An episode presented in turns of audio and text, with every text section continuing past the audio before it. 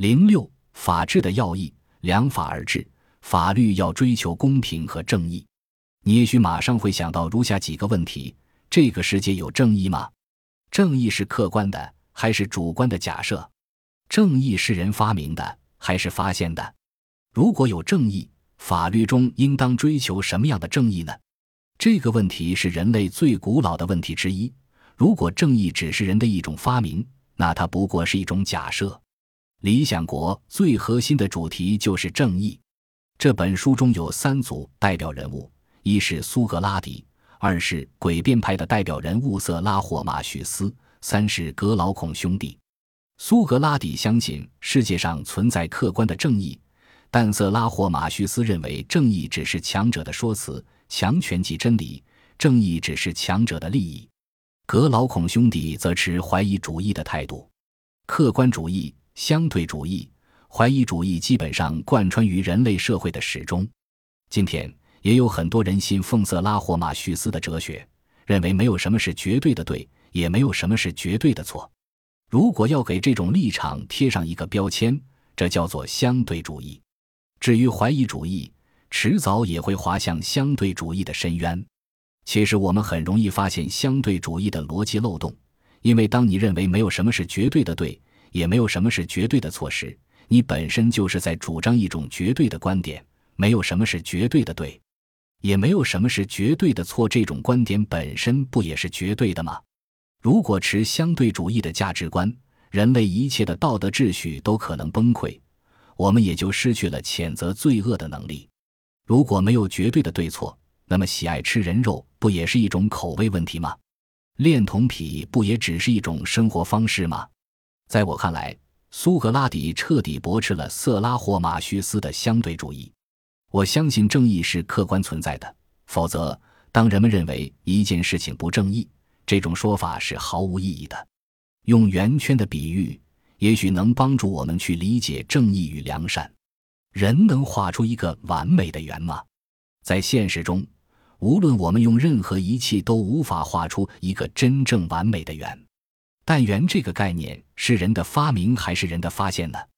显然，圆这个概念是客观存在的。这就是为什么人类会不断的改进方法，去尽力画出一个完美的圆。现实中所有的圆都是有缺陷的。但这并不意味着客观上理想的圆是不存在的。如果把圆看成一种关于正义的隐喻，那每一个画圆的决定都是一种与正义有关的追求。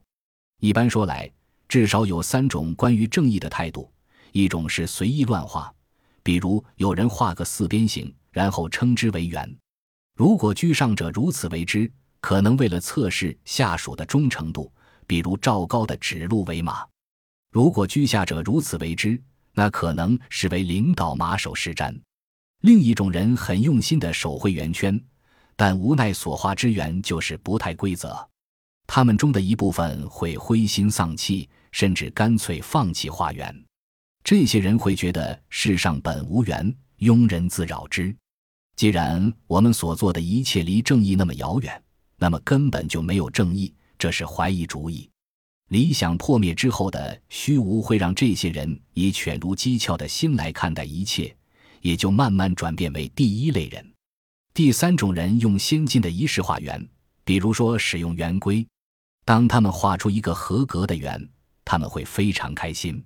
但慢慢的，他们开始陶醉于自己所画的圆，他们觉得这个圆太完美了。当不可一世的自恋充满着他们的心思意念。他们也就会将自己所画的圆定义为圆的标准。如果有人提醒他们，其实还有更完美的圆，他们会把这种意见当成对自己的挑战，因为他们俨然已经是真理的代表。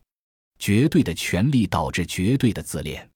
上述三种立场肯定都是错误的。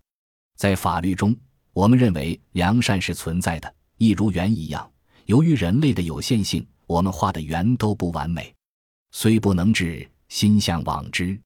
首先，我相信正义是客观存在的，这似乎是一元论的观点。但是人又无法在现实中画出那个完美的圆，实现彻底的正义。这似乎又是多元论的观点。人类的有限性决定了我们的认识永远是有局限的，因为人类的经验是有限的，人是世界的一部分，不可能走出世界看到整体。也许我们所有的认识都是盲人摸象，只能看到局部，看不到整体。但是，无数个摸象的盲人就能拼凑出一个关于大象相对整全的看法。需要注意的是，象是客观存在的，它并非处于人的主观假设与想象。因此，我们需要接受批评。没有批评的声音，人很容易轻信各种看似合理的观念，被种种虚假的信念所淹没。因此，我们依然要倾听苏格拉底的智慧，承认自己的无知乃是开启智慧的大门。智力和智慧是两码事，很多人有智力，但不一定有智慧。托马斯·索维尔提醒：智慧是从你经历的一切中获得理解，它并非头脑中的智力游戏。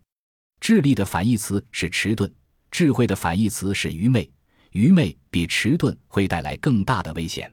很多智力发达的人也许非常愚昧。奥威尔曾经说过，有些理念是如此愚蠢，以至于只有某个知识分子才可能相信它，因为没有任何一个普通人会愚蠢到相信那些理念。翻开人类的历史，充斥着愚蠢的智力发达人士，所以。我们需要警惕绝对怀疑主义和相对主义。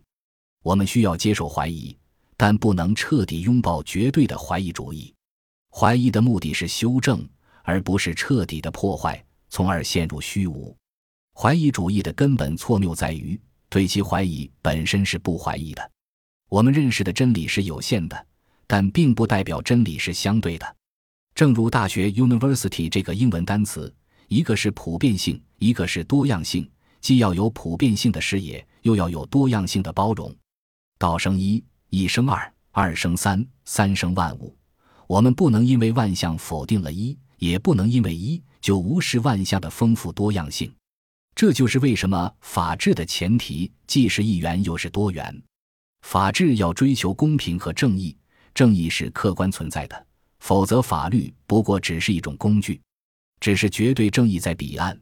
有限的人不可能拥有绝对的正义，幻想在现实中去实现绝对的正义，这些看似善良的愿望，往往把人们带入人间地狱。我们必须接受人的有限性。